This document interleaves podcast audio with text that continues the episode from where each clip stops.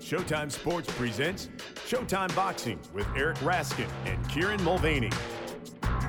Hello and welcome to another edition of Showtime Boxing with Raskin and Mulvaney with my co-host Eric Raskin. I am Kieran Mulvaney, and for the first time since the pandemic began, neither Eric nor I are in our home bases as we record this. I am in my happy place, my former residence of Alaska. I gotta be honest actually, Eric. I felt pretty anxious coming here. It wasn't so much being in Alaska, although the Delta variant is sweeping through the state. It was actually the feeling of getting here, right? I mean, it's weird. I mean, I used to travel probably twice a month, something like that, and I've gone to all kinds of places on the regular, but it did feel strange to be getting ready to go on a flight for the first time in 18 months, and everything I used to take for granted felt strange and new and uncertain, and... But fortunately, it all went well. Everybody on my flights was well behaved. But yeah, you know, I mean, it is, in my defense, it's a fairly long way to travel for my first journey outside of the biosecure bubble of Vermont. And I'm sure you went through the same feeling, seeing as you traveled all the way from Pennsylvania to, Delaware. Yes. Well, listen, don't downsell the stress of my travel. A 3-hour drive that includes crossing one state line is very stressful. I was white knuckling the whole way. I am feeling some stress, but it's not related to the distance I traveled. It's all related to school board meetings taking place back home. This week they'll be voting on whether to fight the oppression of cloth masks or fuel an outbreak that shuts school down entirely and perhaps lands some children in the hospital. It's a tough decision, really. It is. But I am trying to relax. We're doing a beach week in Delaware. This is the best kind of vacation, really, as my in-laws rented an apartment, then didn't feel comfortable coming because of the Delta variant and my father-in-law's immunocompromised status. So it's just the four of us in a 3-bedroom apartment, and all we have to pay for is meals. Not bad. Nice. Good way to vacation. Nice. But I'm half working while we're here, but somewhat on vacation. Lovely beach town, Bethany Beach. I think I'd rather be here than Alaska, no offense. Although I do envy your time zone situation. I envy sports that start at 5 p.m. and end around 9 p.m. Oh my God, yes. It was wonderful, actually. I'd quite forgotten what that was like. And you know what? Look, don't worry about it. I half work all the time during these podcasts. So welcome to my world. You could have fooled me. I would have thought you were going about a quarter speed, but okay. Well, that's true. Yeah, I just fake it for 45 minutes or so once a week. That's what she said. This week on the podcast, we have some big doings.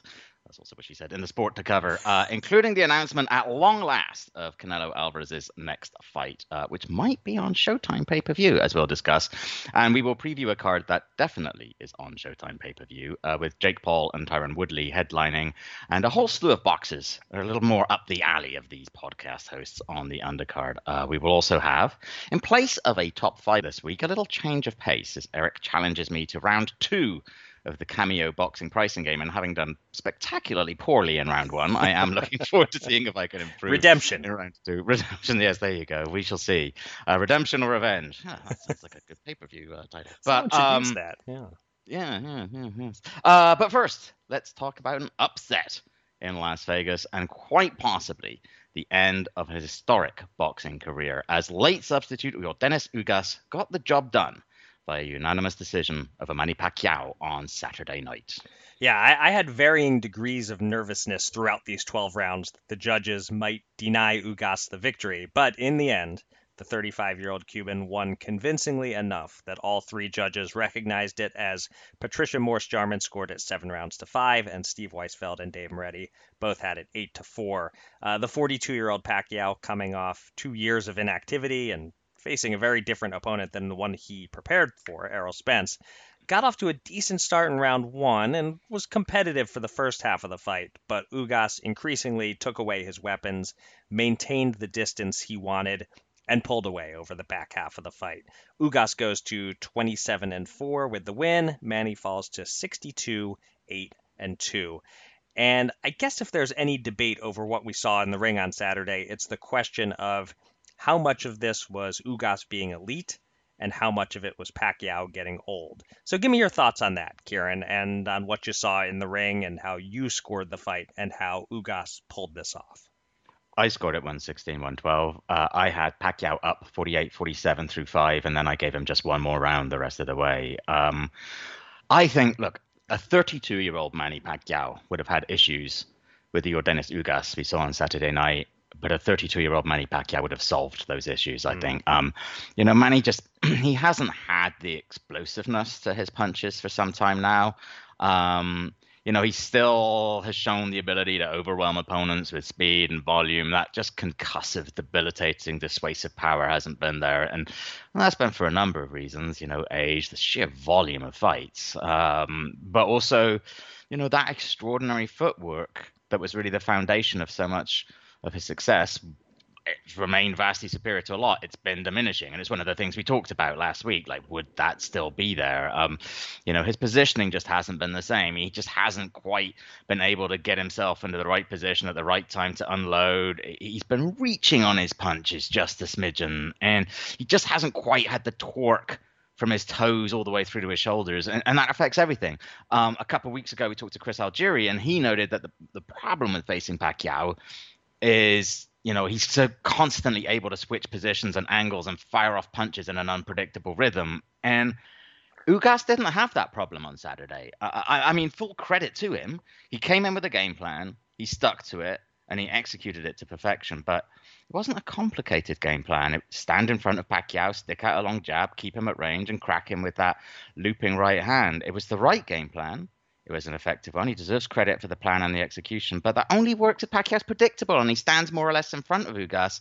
That's not normally what Pacquiao would do, but that's what he did on Saturday night. I think we knew going in that Ugas was a big, strong, technically solid guy. We knew he was a dangerous opponent. We talked about that, especially, you know, so late in the game. But I think a lot of what we saw was an acceleration in the decline we've been seeing in Manny for a while now. Even after the win over Adrian Broner, we noted it. You know, and Freddie Roach noted it at the time. Does that win mean that Ugas is elite? Well, we knew he was pretty damn good. And he emphasized that. Would I give him, say, a tremendous chance against Terence Crawford? I'd give him a tremendous chance. He'd have a chance, but I'd still make Crawford a pretty big favorite over him. But you know, that said, you know, with Errol Spence out for an indeterminate amount of time, there's an opportunity now for Ugas. He showed that he is one of the best welterweights in the world right now. And there's an opportunity for him to consolidate that position as perhaps best of the rest, whether he can get Crawford or Spence. If he can't get them immediately, then he does have plenty of opportunities, I think, to make plenty of money and get some really good fights. But anyway, what about you? Do you agree with that? How do you assess what we saw in the ring? And also, a question I have to ask you that's very important. We talked on the Money Punch podcast right after the opponent change about the betting odds. You were getting very close to putting some money on Ugas. Did you end up putting any money on that fight? I did indeed. I had one medium pizza on Ugas to win at 3-1. And I timed it almost perfectly. I got it. The highest that it got anywhere that I saw was plus 310. I got it at plus 300. So I got it right near its peak. And on top of that, I got a little crazy and put half a pizza on Ugas specifically by decision at 5-1. I figured unless Manny showed up completely shot, Ugas wasn't likely to stop him. So I went with the decision as well. So I had myself a good night, and the sports books had themselves a good night as they were tilted more toward Pacquiao bets and were reportedly mostly rooting across the board for an Ugas victory. And speaking of that rooting interest that betting creates, maybe it influenced my personal scorecard. And this is why no broadcaster should ever bet on a fight he's calling. I had the widest scorecard I saw anywhere on the interwebs. I gave Manny the first round and the ninth round, and that was it. I had it 118, 110. That said, there were several close rounds. I jotted down that little note, close rounds a few times, 116, 112, like you had it, and two of the judges had it. That's a fine scorecard for this fight. 115, 113. Makes the fight sound a little closer than I believe it was, but it's still not crazy to score 5 rounds for Manny. But I spent a lot of that stretch from rounds 2 through 8 looking for a round to give Manny. Once I'd given like 2, 3, 4 all to Ugas, I was like, boy, if the next close one, I kind of want to give it to Manny to even things out a little bit. And I just couldn't quite do it. It was always Ugas punctuating the exchanges, Ugas landing the cleaner shots, and on the occasions when Manny flurried, not much seemed to land, and Ugas was at least partially blocking most of it. Ugas fought a hell of a fight.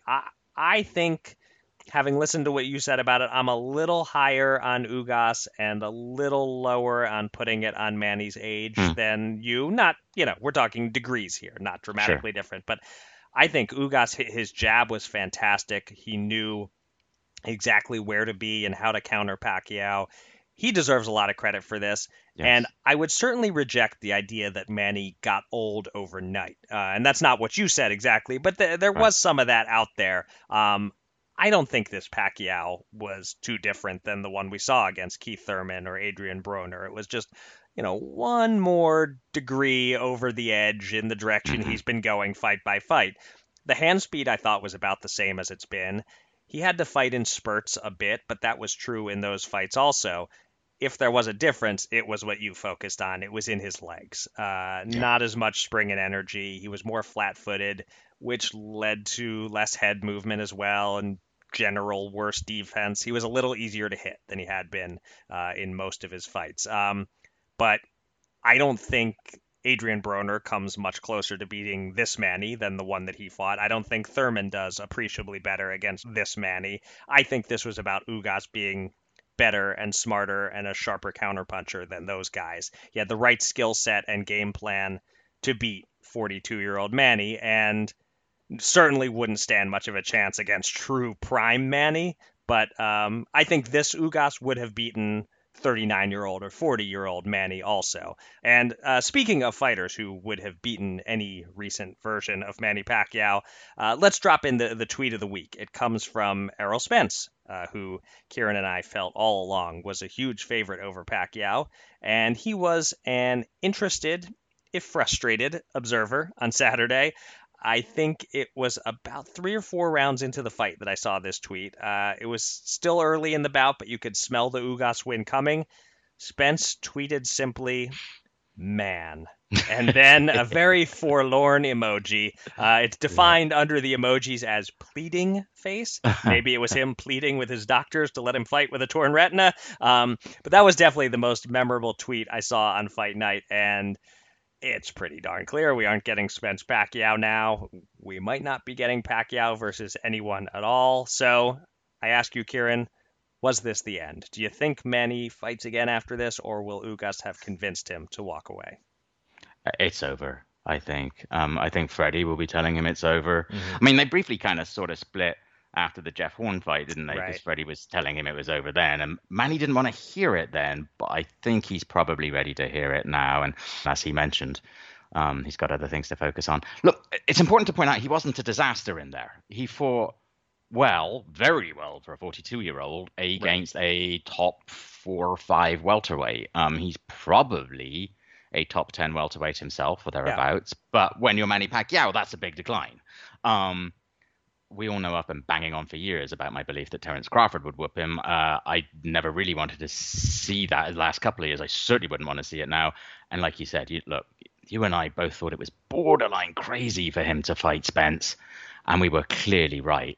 I think that would have been a very sad Larry Holmes, Muhammad Ali, almost spectacle. I think that would have been horrid. Yep. So where does that leave him? I mean, who can he fight? Look, he's Manny Pacquiao. He fights super fights. He doesn't fight, with no disrespect, Chris Van Heerden's or the Julius Ndongos of the world, but that's what he's probably starting to look at. And once further time does start having his way, he does so with increasing rapidity. It can be so precipitous that even taking a seemingly easy-ish farewell fight isn't even a guarantee of going out on a high note. Just ask Miguel Cotto or Bernard Hopkins. So I think he's done. There are lots of talk, and it was talked about on Saturday night that he'll run for president. Apparently that's getting more interesting because his sort of mentor, the incumbent Rodrigo Duterte, and he are on the outs, apparently. Pacquiao called for an end to corruption in politics in the Philippines, which caused Duterte to call him punch drunk. And apparently there are rumors that Duterte, he's term limited, wants to run as vice president with his daughter atop the ticket, which rather reinforces Manny's point. All of that suggests that he's going to need to put a great deal of attention and focus into that. And for that reason alone, even if he was still at the top of his game, I think it would be very difficult to see him fight again. But no, I think it's done. And not only do I think it's done, I hope it's done. I don't. Manny Pacquiao has given us a lot of great memories, and I don't think we need to see him in the ring anymore and risk himself anymore. And I am, again, just grateful that we avoided the massacre that I think a Spence fight would have presented. But anyway, that's what I think about Pacquiao.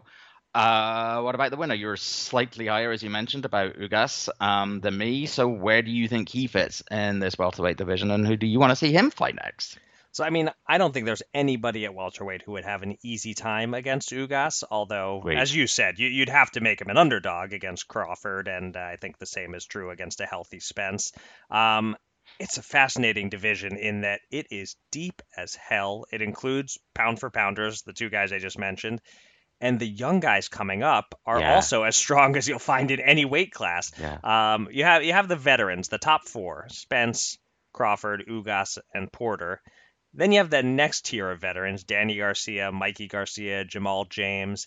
And then you have Boots Ennis and Virgil Ortiz, who I would think nobody at the top really wants to fight those guys right now.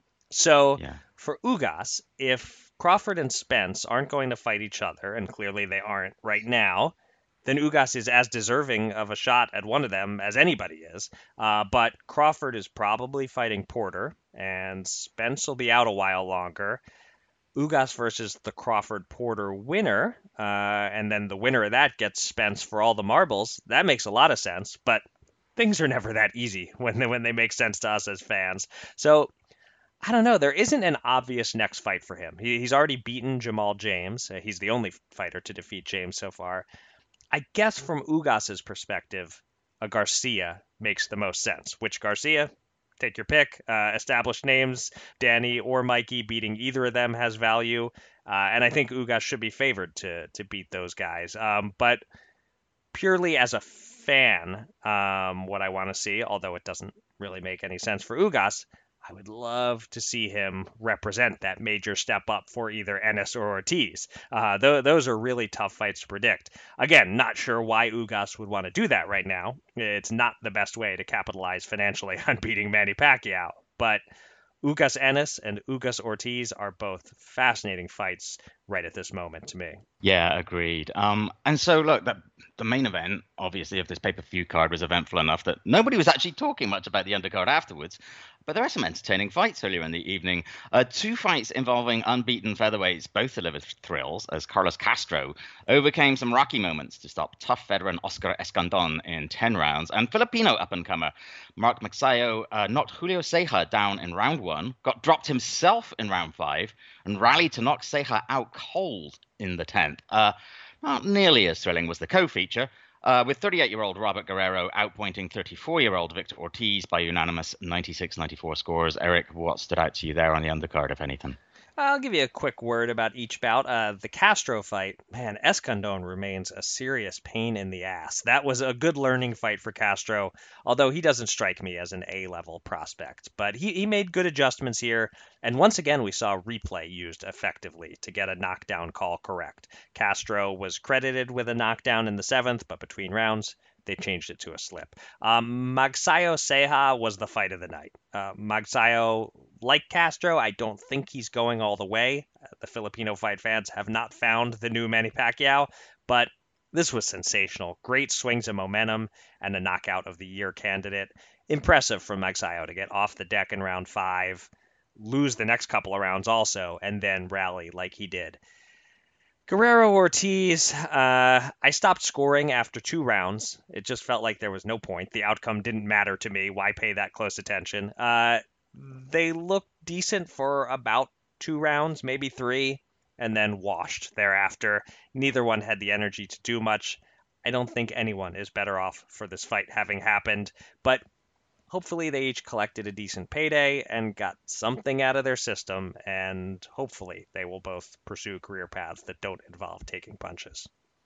Yeah, agreed. I'm with you. I thought those first few rounds, it was a little bit more entertaining than I expected. I actually fully expected it to be entertaining and then sloppy. And actually, they fought hard. I thought it was a bit of a shame that they were getting booed because they fought hard to the greatest extent of what remains of their ability. They both looked extremely pleased to have made it to the end. They looked really happy with each other. Right. They had, it wasn't quite a dad fight. It was, cool uncle fight or something. I don't know. But they both have, other avenues to pursue. I hope, as you said, on the one hand, you think, maybe they could have another crack at something, but it's very hard for either man being competitive against anyone else other than a fellow 36, 37, 38-year-old. And as you also mentioned, we're talking about a ridiculously stacked division, a dangerously stacked division. So, yeah, hopefully, like you said, they got something out of their system and got nicely paid. Yeah. All right. We transition now from a pay-per-view headlined by one of the biggest names in the sport for the past 2 decades or so to a pay-per-view headlined by, actually one of the biggest names currently boxing professionally, whether we like it or not, Jake Paul, who fights for the 4th time as a pro on Sunday, August 29th, atop a 5-fight Showtime pay-per-view card from Paul's hometown of Cleveland, Ohio. And I will point out that this 5-fight pay-per-view card will be taking place while I'm still in Alaska. So, son of a bitch. I've timed it well. Paul takes on a former UFC champ making his pro boxing debut, Tyron Woodley. And there are 4 undercard fights, 3 of which feature pro boxer versus pro boxer. So we'll break those down in our usual way, and we'll make predictions as part of our ongoing picks competition. But we'll handle this 8-round main event a little differently. No official predictions come in. It's a fight that might have strong appeal to some members of our audience, but for the most part, I think the target audience for Jake Paul fights and the typical listeners to a hardcore boxing podcast don't overlap too much. But this fight and fights like it have become important in the sport, as this is one direction the business has been going in. And Paul versus Woodley is intriguing in many ways as a spectacle and an event. So we'll look at it through that lens. Eric, how does the buzz for this event compare to Jake Paul's previous fights, and for that matter, to his brother Logan's exhibition against Floyd Mayweather? And although we're not going to make our own picks, you're the gambling guy on a roll, we should point out. So what are the betting odds like for this bout? Looking at the betting odds, because that part's pretty straightforward to answer. Now, not all sports books are taking bets on the fight, even though it's not an exhibition. It's perhaps exhibition-y enough that some books are staying away from it. But where a line is posted, Woodley is about a plus 150 underdog, Paul about a minus 175 favorite. And that's with Paul getting a lot of the public money. If anyone's price is a wee bit inflated here, Pacquiao style, it's Paul's. So in short, the bookmakers see this as a pretty even fight. No huge favorite here. Might actually be a good opportunity for bettors if you feel strongly one way or the other. I haven't studied these guys closely enough to have my own strong feelings on who the favorite truly is. As for the buzz, admittedly, I don't travel in the online and real-world circles where the buzz for what the Paul brothers are doing can most easily be measured. It's getting good hype from Showtime All Access and other points of promotion. And I think with Jake Paul's progression as a boxer, he's being taken incrementally more seriously each time out. There are relatively casual fans believing he can be an actual contender. We don't fall into that category, but I think he is doing a good job of sort of developing a fan base that believes in him. I think he is building more buzz with each fight. The first one against a fellow YouTuber, pretty much just circus appeal there. Same with the Nate Robinson fight, although that violent knockout getting shared however many millions of times online did a lot for the Jake Paul boxing brand. Ben Askren is pretty washed, but he beat him in dominant fashion. And Woodley has to be taken seriously as an opponent due to his MMA background. This is a main event of a real pay-per-view. I think this is the most buzz yet for a Jake Paul fight. They have a loser has to get a tattoo bet, which adds a little extra marketing hook. I think the buzz is different than it was for Paul versus the YouTuber he fought in his first fight. But all in all, it's got to be bigger for this one. But I don't think it sniffs the buzz for Floyd versus Logan. That was different. Two guys with enormous and not necessarily overlapping fan bases. This doesn't feel like it's crossed over into mainstream coverage and conversation to the extent that that one did. And boy, this all feels so strange to be discussing on our supposedly serious boxing podcast. The Paul brothers were not in our lives a year or two ago. I had an awareness of who they were, but that's about it. But they're in our lives now. Where do you stand on them currently? Has your attitude been modified at all with regard to how good or not good they are for boxing since the gotcha hat incident and Logan's respectable showing versus Floyd? And Woodley, meanwhile, he was known as a striker in MMA. He fits the bill of a Jake Paul opponent as he's new to boxing. He's 39 years old. His best days are behind him. But what's your level of intrigue over whether Woodley might be a real threat to hand Paul his first loss? Yeah, that whole question about how I feel about him, I mean, it's kind of an interesting question, really. I think a part of my objection to them in the boxing ring, at least initially, has been an objection to my perception of their personalities or their public personalities. And that's simply because so much of their brand and their career is based on them putting that personality out there, whether that's their real personality or an exaggerated version of it. You'll be unsurprised to hear I do not subscribe to either of their YouTube channels. I've seen some of their videos, some of them like some of Logan's, not just the obvious Suicide Forest one, for which he deeply apologized.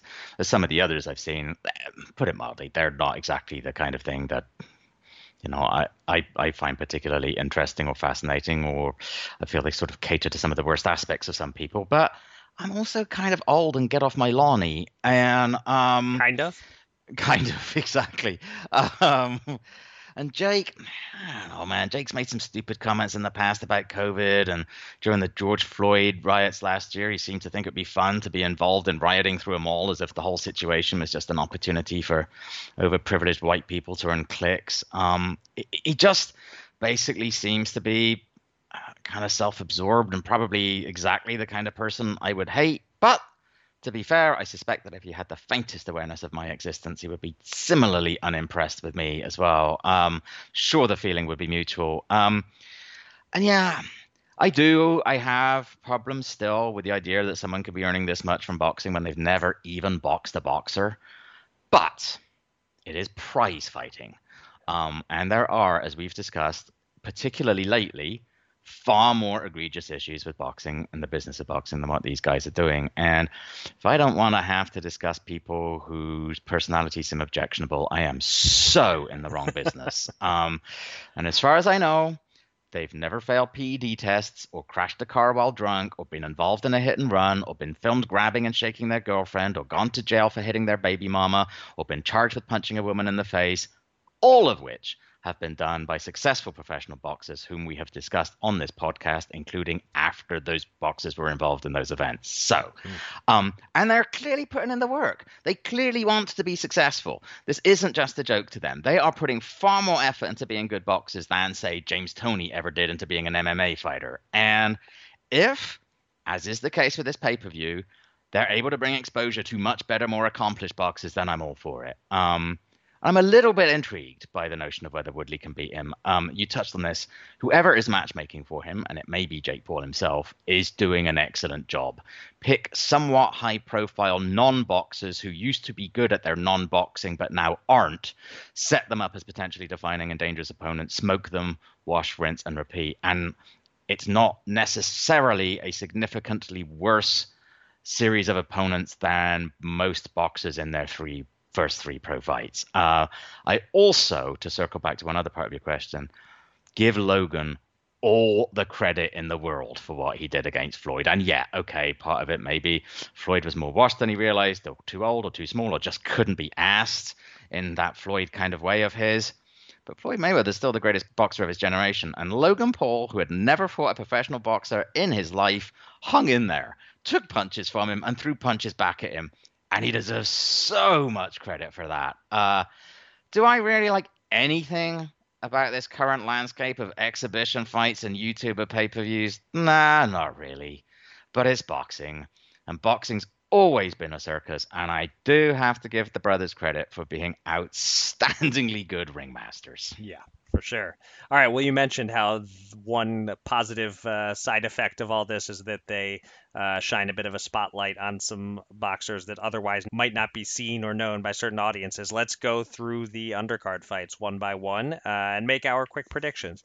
We start with the most accomplished boxer on the card, regardless of gender, Amanda Serrano, a top 3 women's pound-for-pound fighter. She's 41-1 with 30 knockouts.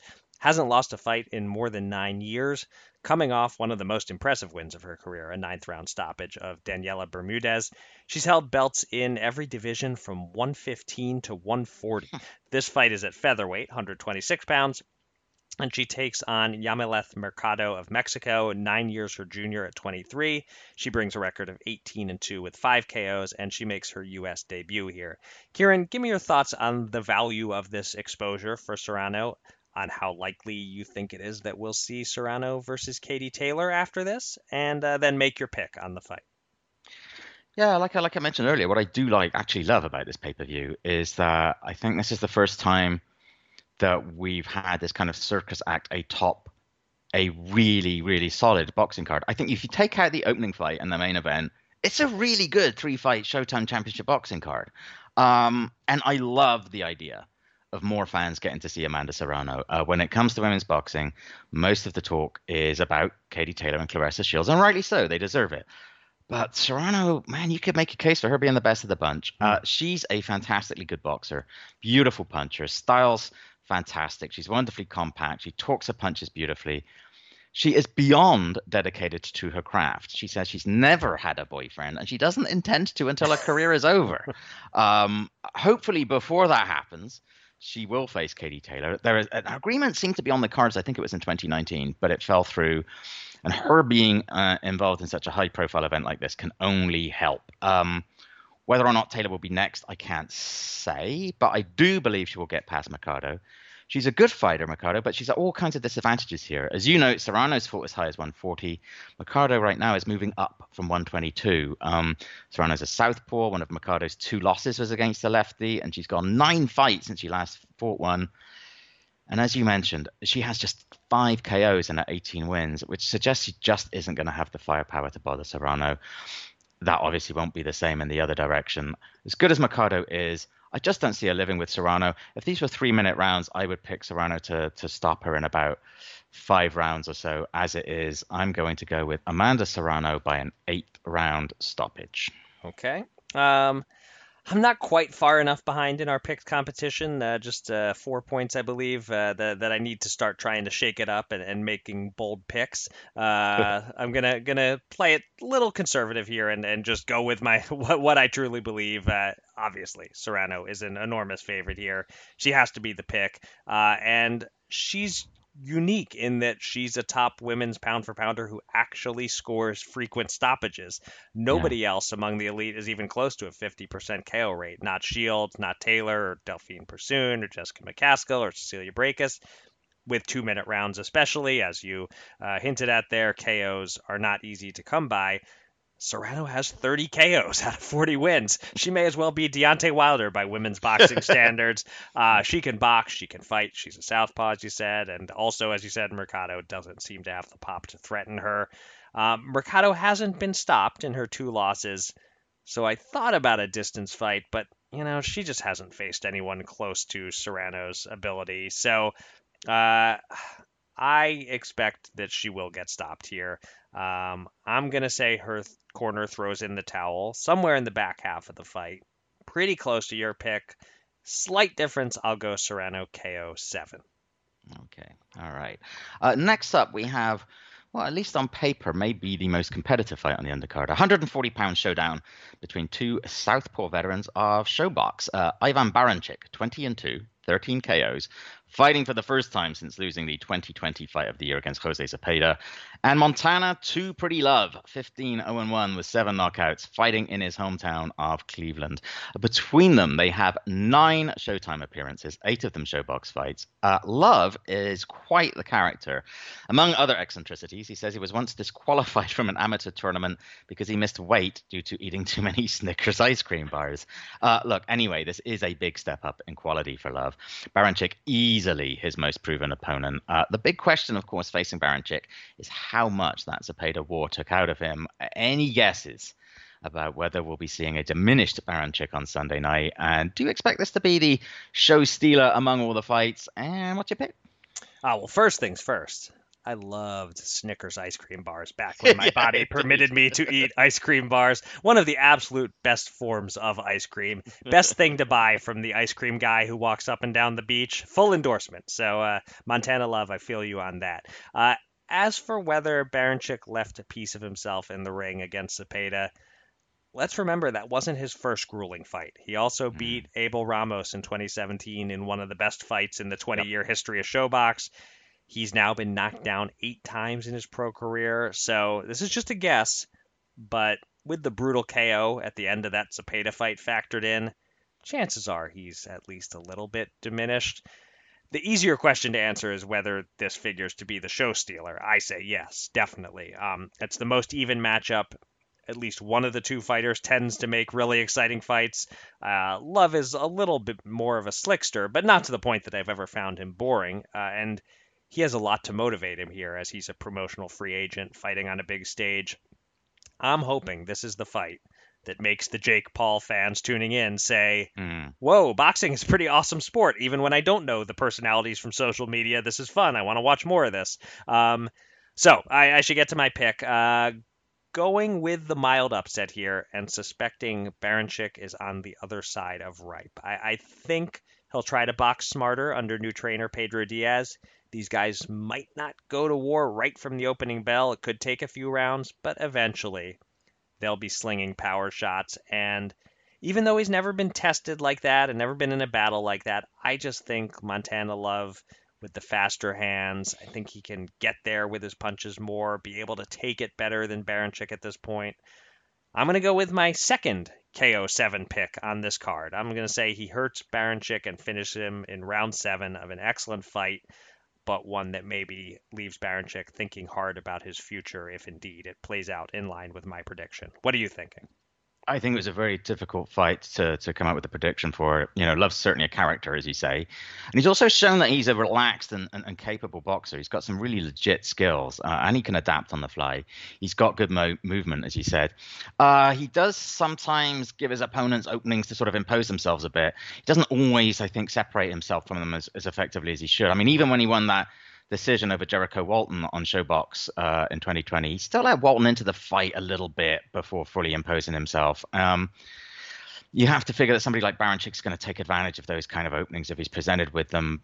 And, you know, as we talked about, Baranchik is the guy with the much higher level of opposition. But still, like you said, even though he's only got 22 or so pro fights on his ledger, not all pro fights are the same in terms of the damage they do. And aside from the ones that we've mentioned, you know, don't forget he's been in there with Josh Taylor as well, Baranchik. And I do think that he could be one of those guys for whom the end of the road starts coming up quite rapidly. I think it might be pretty interesting early. I think it might be a little bit different. I actually think we might see some of the livelier stuff early on. But then I think Love's going to settle into a little bit of a rhythm. Might be a bit behind halfway through. But then I kind of just see him sort of out-slicking Baranchik down the stretch. And Baranchik just not quite be able to have what it takes to catch up with him anymore. I am also picking Montana Love. But we do have a difference of opinion here. I'm going to pick him by a unanimous decision. Okay. So we go from the most competitive fight on the card to a fight with a 33-1 favorite. This is a showcase fight on paper, showcasing heavyweight prospect Daniel Dubois in front of an American audience for the first time. Dubois is 16-1 with 15 KOs, and this is his second get-well fight after his upset stoppage loss to Joe Joyce, as he takes on Joey Cusumano, 19-3, 17 KOs, that record built, unfortunately, against nobody you've heard of. Kieran, can you tell us, Cusumano noobs, anything about him? Also, what are you looking to see from Dubois here? And what round are you picking for the KO? Or, who are you picking and by what method of victory?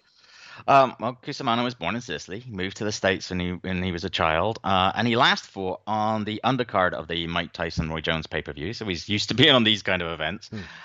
His promoter, Jimmy Birchfield, actually tried to entice Tyson to fight Cusumano, which was obviously going to go nowhere. Interestingly, Birchfield is not averse to fighting himself, even at the age of 78, after Cusumano stopped Brendan Barrett in 2019, a brawl broke out ringside, and Birchfield was arrested for throwing punches on the ring apron. So, perfect for this card. He sparred with Deontay Wilder, but his quality of his opposition, as he said, is poor. 2 fights ago, he lost to a 42-year-old bus driver, and I don't mean that metaphorically in that Greg Hogan accusing Julio Cesar Chavez of only fighting cab drivers. This was an actual bus driver. His team says he's getting Dubois at just the right time. I think it's more accurate to say he's just the right opposition for Dubois. He's coming off his loss and broken orbital bone against Joe Joyce. Expect him to have a soft touch like this. I fully expect Dubois to maybe take a round or two to feel comfortable again. He's got to feel comfortable with, not just, punching, but being punched, and to get his timing right. I don't expect Dubois to go for broke early, but he might, of course, if he just finds himself able to have great impact very early on. I think the first round might be a feeling out round. Cusumano's been down twice, but never knocked out. He'll be down more times in the second. I think maybe he just makes it into the third, and then he gets stopped. Dubois KO3. Okay, we are right on the same page, but not the exact same pick. I'd be kind of surprised if Cusumano makes it past round 2. Looking at Dubois' record against this level of opposition, it's almost always a KO1 or a KO2. I think Cusumano will prove tough enough not to fold the first time or second time he's hit clean. And also that Dubois might take his time in round 1, seeking to get a little work in. But I'm seeing a bunch of knockdowns in the second round, and it's over. So I'm going to go KO2, and I'm excited to see the betting props for this and to possibly load up on either KO1 or a KO2 or the under, wherever they set that, if the prices are decent.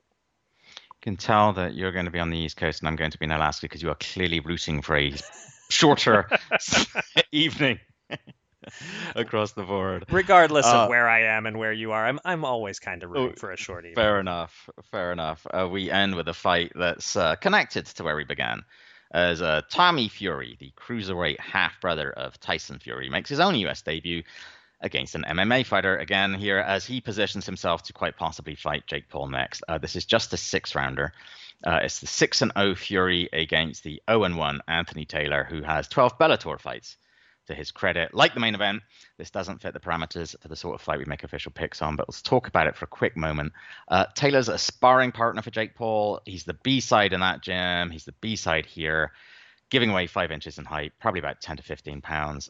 The focus is on the 22-year-old Fury, who, unlike Jake Paul, has fought boxers, but his 6 opponents at this point have a combined record of 14, 174 and 2. Wow. Which is that better than fighting 3 guys with records of 0-0?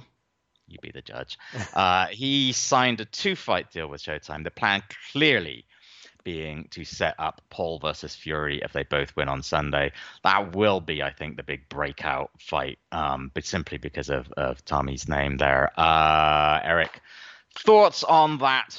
Long game, if you were, and anything to add at all on either Tommy Fury or Anthony Taylor? Sure, I'll give you an additional nugget or two about the fighters. Tommy Fury was on the UK reality dating show Love Island, which basically makes him a real-life Jamie Tart, which is a Ted Lasso reference. Come on, Kieran, you got to watch that show. I got to catch up. Once you're back to boring post-Alaska life, I fully expect you to dive in. Taylor, he actually started boxing first at age 18, 7 years before he got into MMA. So he's not a total newcomer to the sport, although a loss to Dante Stubbs in his only pro boxing match 4 years ago suggests he's not all that great at boxing and falls in line with the rest of Tommy Fury's opposition so far. As for that long game, I got to give him credit. Jake Paul or his people, as he said, we're not sure who's making these matches. Whoever's doing it knows what they're doing. Yeah, it's just smart business putting Paul versus Fury on a fight poster. People might not know which Paul and they might not know which Fury, but they know those surnames. Let's see if Paul, if Jake Paul gets past Woodley. But if he does, this becomes his first fight against an actual boxer. You figure he'd probably be an underdog in this one. It's a reasonable test. If anything, if he takes on Tommy Fury next, he's moving faster than I would have thought he would. You know, it would show that they're not totally milking it. They're trying to prove a little something. And good for them. I kind of find myself rooting for Paul and Fury to both win and set that up. Although, if I know the Fury family, that press tour will be a shit show of profanity and offensiveness and, of course, a viral breeding ground. So maybe I'm not rooting for Paul and Fury after all. All right, it's time for the news, and there is no question as to what the biggest news of the week was, although there is some question how much more we'll have to say about it since we've discussed this fight several times in recent months. In any case, it is finally official. Canelo Alvarez will face Caleb Plant to crown a lineal super middleweight champion. The fight, once targeted for September 18th, is now scheduled for November 6th at a venue to be announced in Las Vegas, and it will be on pay-per-view, though it is not yet apparent whether the carrier will be Fox or Showtime. Listeners can guess which outlet we're rooting for. Canelo reportedly signed a one-fight deal with PBC, not locking himself up long-term, and there is a rematch clause in the event that Canelo loses. Kieran, we're getting the fight we expected all along. We're getting it 7 weeks later than we originally thought we'd get it, but with that delay comes the possibility that Showtime will carry the broadcast, and in turn, the possibility that we might just maybe go to Vegas for our first in-person podcasting experience in a couple of years. And that's really the major news story here. Anyway, we've said almost everything there is to say about this, but can you think of any new spins to put on it? I'm counting on you for at least one interesting nugget or angle, but don't use up too much good stuff because we might be doing a lot of preview material on this fight. Well, here's one. Okay. If we're really lucky, Canelo Alvarez will be the last, or indeed Caleb Plant, will be the last undisputed four-belt champion, because right after that fight, the WBA will lose its recognition and the US will be forced to wrap up. How about that for an overly optimistic talking point tonight? That is excessively optimistic, but I like it. All right. Look, I think it underlines again, Canelo will face basically pretty much anybody at this point, although he will make sure, of course, that the money and circumstances are absolutely in his favor, as he's entitled to do. He's clearly, you know, in a race to sort of seal his legacy at this point of his career. You know, just look at the people he's fought over the last few years. Miguel Cotto, Gennady Golovkin twice, Daniel Jacobs, Sergey Kovalev, Billy Joe Saunders, now Plant. And if he gets through this, you have to figure that your personal wet dream of a fight with Artur Beterbiev is just around the corner if Beterbiev can get past Marcus Brown, who appears on his way to be his next foe. If anything, quality of his opposition has stepped up, as has the frequency of his fights. As I've said before, I don't think Canelo's going to be around for very much longer, and I do fully expect him to seek to gather as many accolades and belts and baubles and victories as he can. And a clear and convincing Plant win. We're not ruling out Caleb Plant, but we'll discuss the X's and O's of that nearer the date. Mm-hmm. But it would be his third win of the year at a time where, God, we used to bemoan the fact that top fighters only fought twice a year, and now we're lucky if they do that much. That would almost by definition put him in with a strong shot at Fighter of the Year honors. Yeah. Not a whole lot to cover on the news undercard this week. A small detail wrapped up for Anthony Joshua versus Alexander Usyk. It will be carried in the U.S. on DAZN as expected.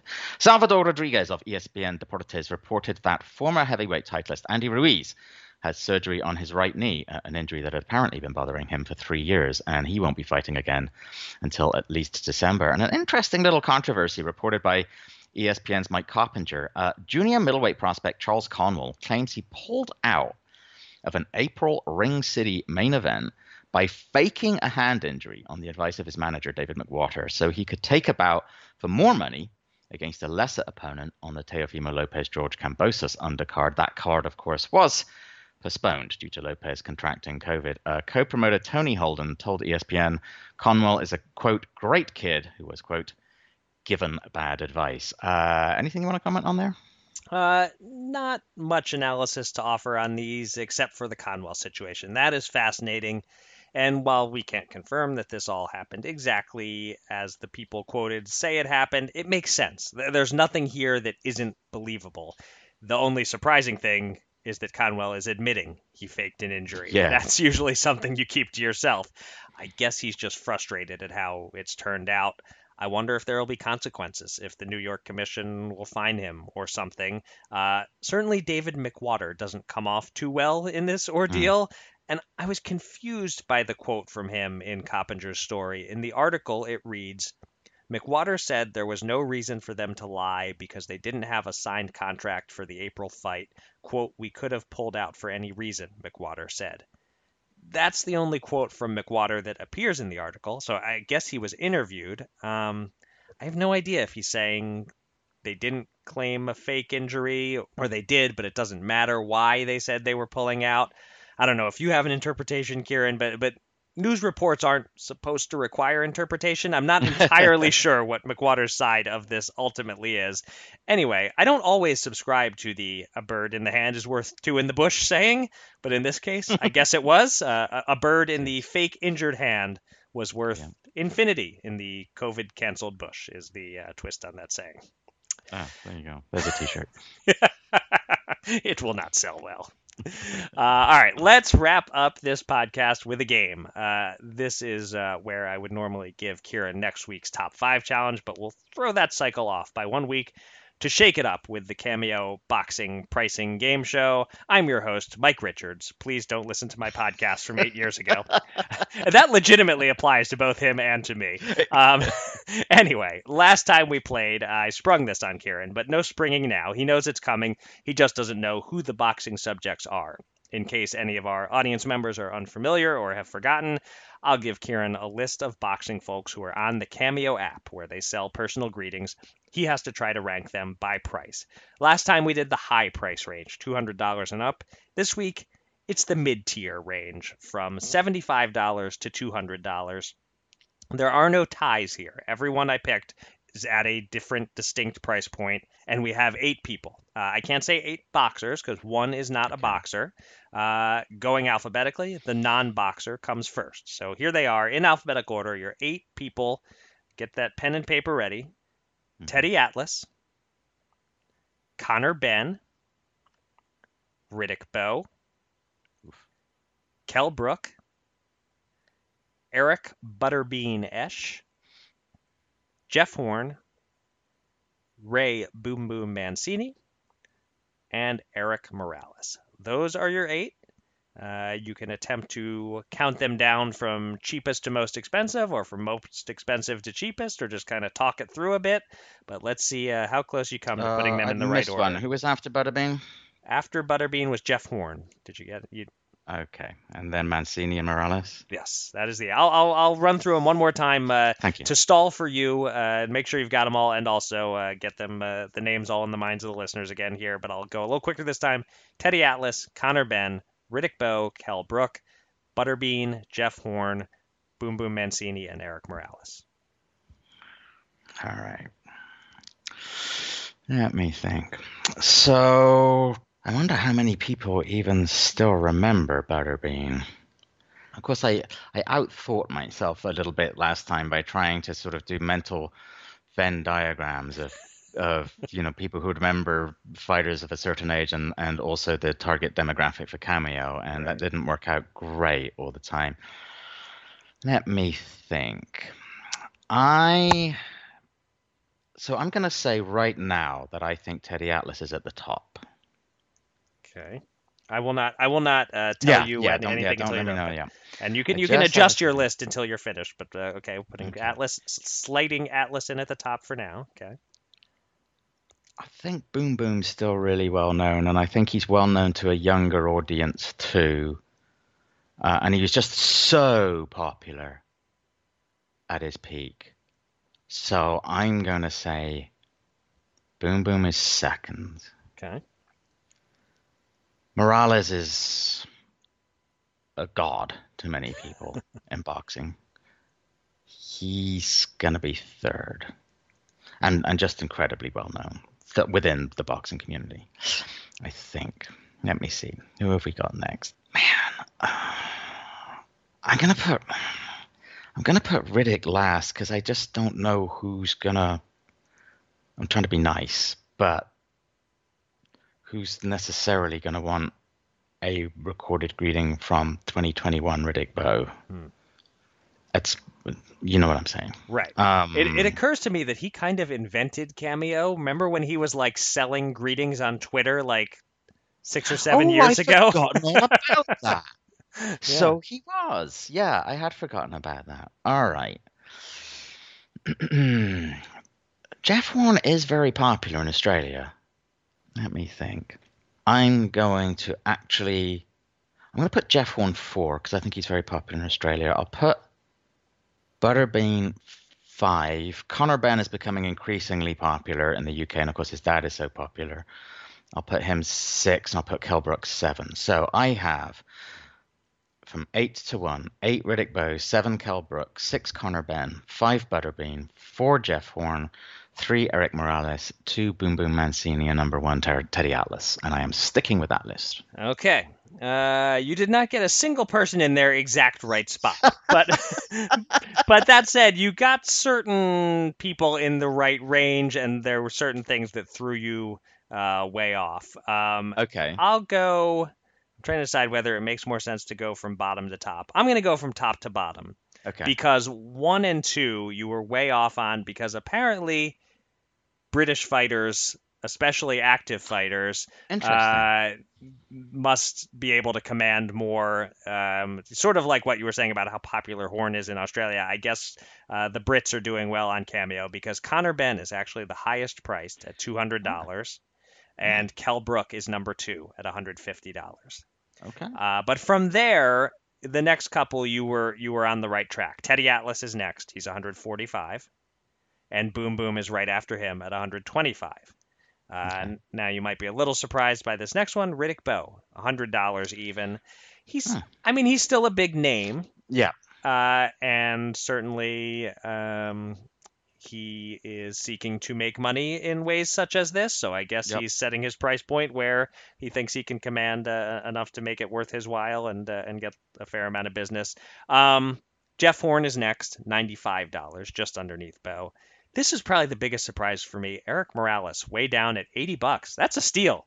That is a steal. Yeah. I don't know how much he's saying in a language that I can understand, but if I were a Spanish speaker and a boxing fan, that's a great price on Eric Morales. And lastly, at $75, Butterbean. And you were kind of on the right track with your thinking when you were thinking out loud at the beginning that, gee, I'm not sure how many people remember Butterbean. Yeah, he's priced the lowest of this group. Yeah, okay.